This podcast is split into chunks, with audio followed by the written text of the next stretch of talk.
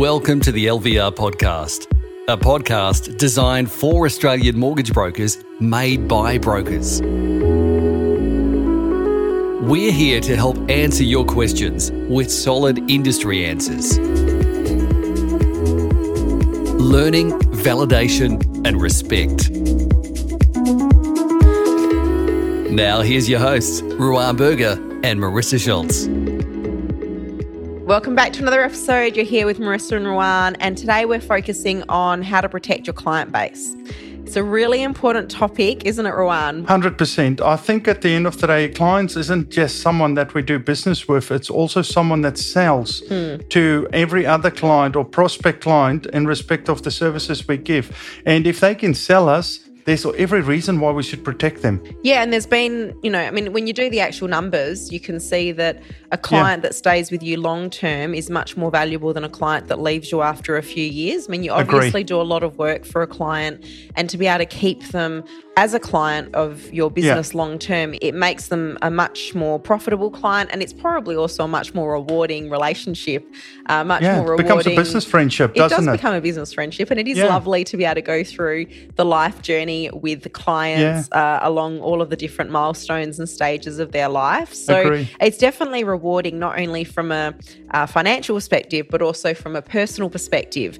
But I guess Yeah. the thing is, it is tricky. You know, people do find it Yeah. hard to find the time to uh, get onto the retention work that they should be doing and get onto those Yeah. reviews. And most mortgage brokers out there know that they should be reviewing clients' loans every every 12 months. Uh, but the Yeah. question is, how many of them are doing it? We invited Adam Grocke today here to share his insights on this topic because he's done a lot of research into best practice in retention, best practice in protecting your client base. So we wanted to get his thoughts on it. So Adam is actually a former broker, very successful broker from Adelaide, and he's also the founder and CEO of Sherlock, which of course focuses on helping businesses to retain their client base. So welcome Adam. Thanks for joining us today. Thanks for having me, guys. Welcome, sir. Uh, thank you. I feel privileged to be on this with, uh, you know, two um, two people in the industry that I very much looked up to um, when I was a broker. So uh, I'm pumped to be here. Thank you. Well, thank you. Yeah. So, um, tell us, Adam, you've done a fair bit of work into retention statistics and what is the best practice in retention, and what have you found to be the key things that are stopping good businesses from being able to retain their clients? Like, what what are the key things that are making it difficult to to retain that value of the client base and retain those clients? Yeah, look, it's a really interesting one, and, and so I guess where this um, where this has come from and where Sherlock came from was a real problem that I actually had uh, when I was a broker, and that was around. Look, it's easy to service every single client at a really high level when you start out as a broker and you've got less clients. But as you start moving into growing a business, then the more clients you've got and the longer those clients uh, it's been since their loan settlement, it's actually harder to service all of them at that same quality or that same level of service without just putting on, um, you know, just more and more administration stuff, which is actually quite quite like very expensive way to um, to service them. Yeah. So really, what what I sort of looked at is okay, well, what's a solution for this, and and why also isn't some of our marketing marketing getting cut through? So what I found is that um, the uh, and, and there's heaps of um, data that, that supports this, but the there's a point in time where the clients are most at risk of leaving their broker, and what happens is that when clients, well, I'll take a step back. The number one reason why a client leaves a broker actually comes down to their current interest rate is uncompetitive. Mm. Right? But that's all the research that we found with my previous uh, existing clients, with with broker clients that we talk to now. Mm. That triggers a series of events that leads to that bro- that client leaving that broker. Right. So all of a sudden, the client client sees somewhere they get marketed to, they see online, they see the news talking about it, they hear it on the radio that you know it used to be if there's not a one in front of your interest rate, you're too high Yeah. that that gets them thinking go oh what am i on and that is actually the first thing that starts to trigger an event and Yeah. then they go and find out what they're actually on. And and none of us are happy to lose a client. That's for sure. oh no!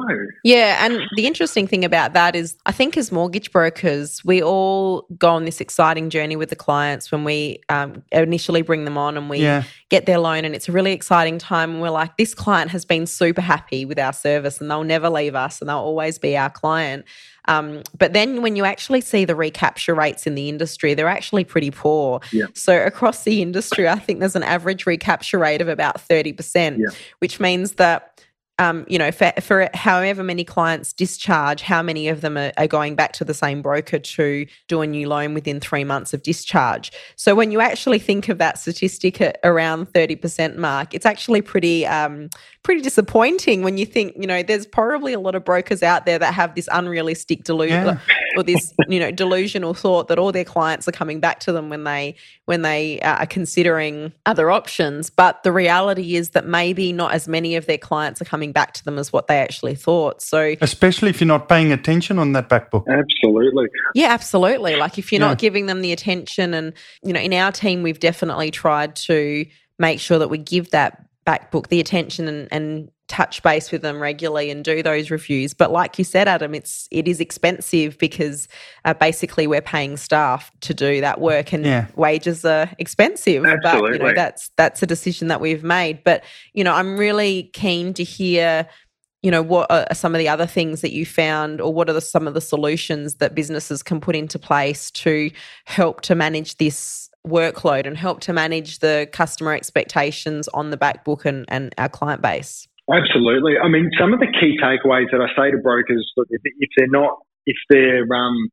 and it probably depends on their life cycle, right? So if they're if they're a broker that's got a book, I mean, put a, smaller book, put in place the processes and the systems right now, because if you do the work now, you're going to reap the reward later. You're going to grow a faster book. You're going to grow more clients. They're going to be stickier, and you're going to retain them yeah like you could never start this too early in my in, in my eye.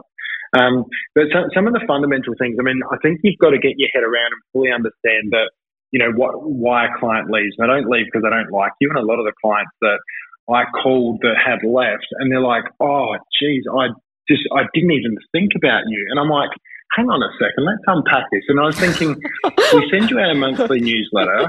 and you didn't think about We- me I know. I'm like, hang on, we did. We send you a monthly newsletter. My heart is broken. Yeah, I think it was shattering. oh, and these is people like devastating love the service, raving fans, referred Yeah. their friends and family like three or four years ago. And it's like, and I've been absolutely got on like a house on fire Yeah. with them. Even went to barbecues because they invited me. And then all of a sudden, like, I didn't think about it. Your yeah heart as a broker just gets ripped apart. yeah But once you emotionally get over it, you kind of go, okay, well, what am I doing wrong and what should I improve? And I realized Mm. you know, like the advice I give, your email campaigns are not getting the cut through that you think, right? Um, that- no that's right that is something you need to do, but that is like the, the bare basics, right? Email campaigns to try and stay front and center. yeah The call outs that we were doing for reviews and saying, hey, look, we'd like to review a loan. From a customer perspective, when you put your customer hat on, like where's the value exchange, right? Reviewing your loan to a customer goes, Mm. oh, that's something I can do later. There's no, I, I don't understand the value that, that I'm going to get from this for the time I'm going to invest. yeah It kind of sounds a bit hard as well. So now I'll just let that, I'll just let that one go. Mm. Um, and so what we really, what we found in our research is delivering the value to the customer first actually makes a significant difference. So actually reaching out to them and say, hey, we've actually repriced your loan because we realized the interest rate was too high and tell them the value and you're saving we've now saved you three grand but you don't need to do anything we've had this order automatically applied for you yeah you know, bang, they'll open that email. Their feeling towards you as a broker is like, oh, this person's got my back, right? yeah So, Adam, Adam, if I can just ask on that note, is it fair to say that it can be even uh, interpreted a bit earlier? Like, I think for us engaging with a client, when you have that first assessment, um, sitting with a prospect that may become a client to your business, already to have an ability to sell that proposition in respect of this is what you can expect of us. We will be doing these things for you. Because the thing is that people need to understand what value we hold to them. And part of this is you know, same as um, engaging staff, so with clients, is that um, longevity of that relationship. So if you were to have that meeting up front and already be able to say, know that we're going to do these things for you, it almost forces your hand as well, uh, uh, Marissa. It, mm. it, makes you go, well, I now got to do these things. I've got to make sure I do these things, which means now it th- there's a buy-in from your end because the biggest issue as a broker is the busier you get, you start look at what can go on the back burner and what can't. Yeah. Mm-hmm. Absolutely. And the thing is, I mean, these retention um, discussions and these, you know, all of this work and on looking after your back book, it's super important, but it's often not super urgent. Mm, and that's agreed. why, you know, that's why it gets pushed to the back burner by 100%. many businesses, especially when they're really busy, Um, bringing on new clients. And then you hope, you're hoping for the best, that that client will come back to you before yeah. they go somewhere else. And and like we know from the statistics, only 30% of them do. So if we, yeah. yeah. we need to be, you know, I think the bottom line is like what Adam's saying is that unless your business is proactively looking after your client base, yeah. then the chances that they're going to leave you are pretty high, aren't they, Adam? Uh, right, absolutely. I mean, even just the stat you said, that means 70% of your existing clients aren't going to come back to you. I mean, that's a scary number, like really scary. If only 30% of them are re engaging. Yeah. I was amazed when I saw that statistic. And, Phenomenal. and these are clients that are really happy with their brokers. So it's not as if they're, like you said, you know, said in your example, Adam, that yeah. the clients that you were finding that left you as a broker, they weren't clients that were unsatisfied. They were clients that were raving fans at the time of being a, you know, being a, a fairly new client to the business. It's just that they didn't think to come back. Mm-hmm. But it is expectation above execution mm. because we're expecting them almost to stay with our business because we may have become one way or another quite close to them. And uh, again, no one goes into these things, especially clients, to hurt your feelings. Uh, the reality of it is they know what they know and they don't know what they don't know. So a big part of the obligation is with us to tell our story better in respect of the service that we offer, but then the ongoing service that we will be giving to them. Is yeah. that, and Adam, in your opinion with that? Yeah, look, absolutely. And I think one of the key things for brokers to, and look, this is not the broker's fault, right? Because brokers are the way they are because they've been trained like this, right? Brokers aren't rewarded or put in spotlight or recognized or receive industry industry awards for retention, right? It just it just does not exist. Brokers have always been from as soon as you're a broker, you start off it's like go and get leads. You've got to find leads, right? No one goes, oh yeah, find leads and retain them, mm. right? We're not trained historically as brokers to go, oh, I need to provide an unbelievable service and, and regularly reprice and review my existing clients, right? It's, that's not the industry norm. Yeah.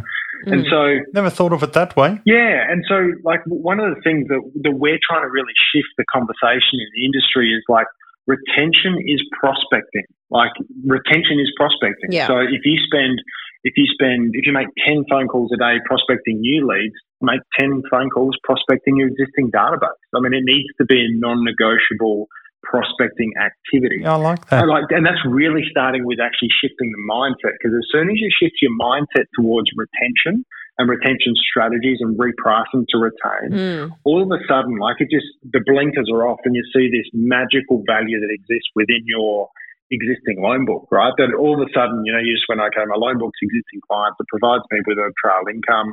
Okay, that's really good. My clients will call out to me when they need help.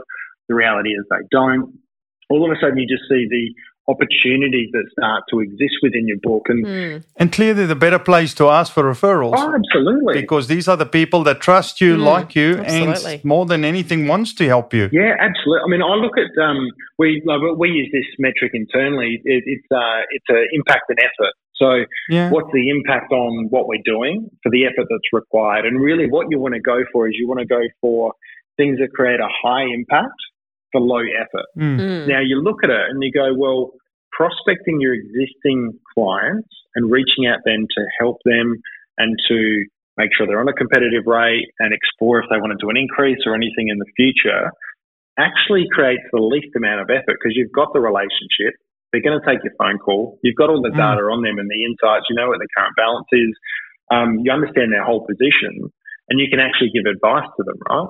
Yeah. That is heaps easier than going out and chasing, you know, 10 cold leads that you've then got to convince that you're the right broker to help them. Mm. to go through a whole new application process to then try and get them on board. So it, it's really just trying to completely shift it and go, well, okay, I can actually create a really high impact for my clients, my existing clients. That's going to create a great experience, which means they're going to refer more and they're going to stay stickier. They're going to stay with me for longer. Mm. And the effort required to, to do that in comparison to finding new business to keep filling up the top of the funnel is actually significantly reduced. Mm. I mean, I, I know because um, I was a broker, it's one of these things where it's, it's really like, um, you know, we used to just deprioritize it. Oh, I've got these new leads, I've got these settlements, I've got this stuff I need to do. And we push it out for a week. One week turns into two, turns into a month. And then, like two months later, you see this client yeah. Um, drop off, or you get called back, and you're just like, "Oh, damn it! That was a client I was going to. I was meant to call them six weeks ago." and and it's a it's a painful realization yeah. because you yeah. just haven't prioritized that activity because mentally you actually hadn't seen it as a priority. Your, your mindset wasn't that it was prospecting. No, and, and it doesn't and it doesn't change at that stage. So many brokers over the years I've spoken to has gone, you know, and then you can ask them, well, so what have you changed? Well, I don't know. I'm too busy at this stage. I, I, just don't have time. So it's it's one of those things. You're almost seeing the wall in front of you, but you're still driving into it. Absolutely. So it is one thing where it truly means we need to pay attention here and say that, you know, we we we're not transactional. We are relationship based as an industry. We are truly a relationship business and a relationship play. So we need to not just uh, uh, own the relationship, which we sometimes think we do, which we don't. We need to work mm. To retain the relationship. Absolutely. Yeah, I think I really love the idea that you said, Adam, about reframing your thought about you know those retention calls being about retention and, and more about prospecting. But mm. I think I'll go yeah. one step further and think say that what we need to do is we we need to reframe our mindset on what customer experience actually means. Mm-hmm. You know, when we when we talk about customer experience to most mortgage brokers, they'll think about the customer experience and the customer journey they take a customer on through the loan application process from start to finish. But I would challenge brokers to think, well, customer experience actually your customer experience for your customers actually is for the life of the loan. Mm. So if we're talking about you know the the journey of a client with you the customer experience piece shouldn't be you shouldn't stop at settlement. In fact, that's where you need to start working harder. Well, that's almost where it should start. That's right. Because everyone is doing the first part very good. Most brokers can do the first part very well. It's the second part the brokers don't do so well. And then it even the generational shift, mm. if you think about it. You've got you've got a couple that suddenly have kids and the kids suddenly, you know, wanting to buy. That generational shift that allows you to just re- not again, but explore that relationship even to a different level. Yeah because the kids being first home buyers, but only because that is what you play at. This is what we're most proud of compared to just doing your loan. Loan, everyone can do. It's this aftercare mm. that we do better than most. And at this stage, uh, um, I think what held a lot of brokers back, Adam, and you, you you've been a broker, Marissa, you know, yeah. is the cost to business. Oh, absolutely. Is what holds us back because we just goes, mm. there's only so many dollars you can truly throw into that pot and go,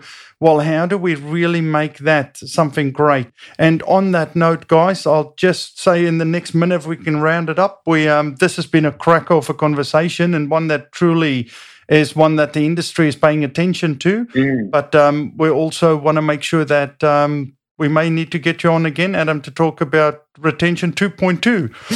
Absolutely. and Ruana, Marissa, if I can just leave um, the listeners with two key things, right? Because you mentioned the cost you've got an opportunity cost or a lost opportunity cost. Mm. Yeah. It costs a broker in revenue over the next four to five years $7,500 in lost revenue if one of their clients refinances with someone else. Like that's a significant actual real cost that you've lost that revenue in your business, right?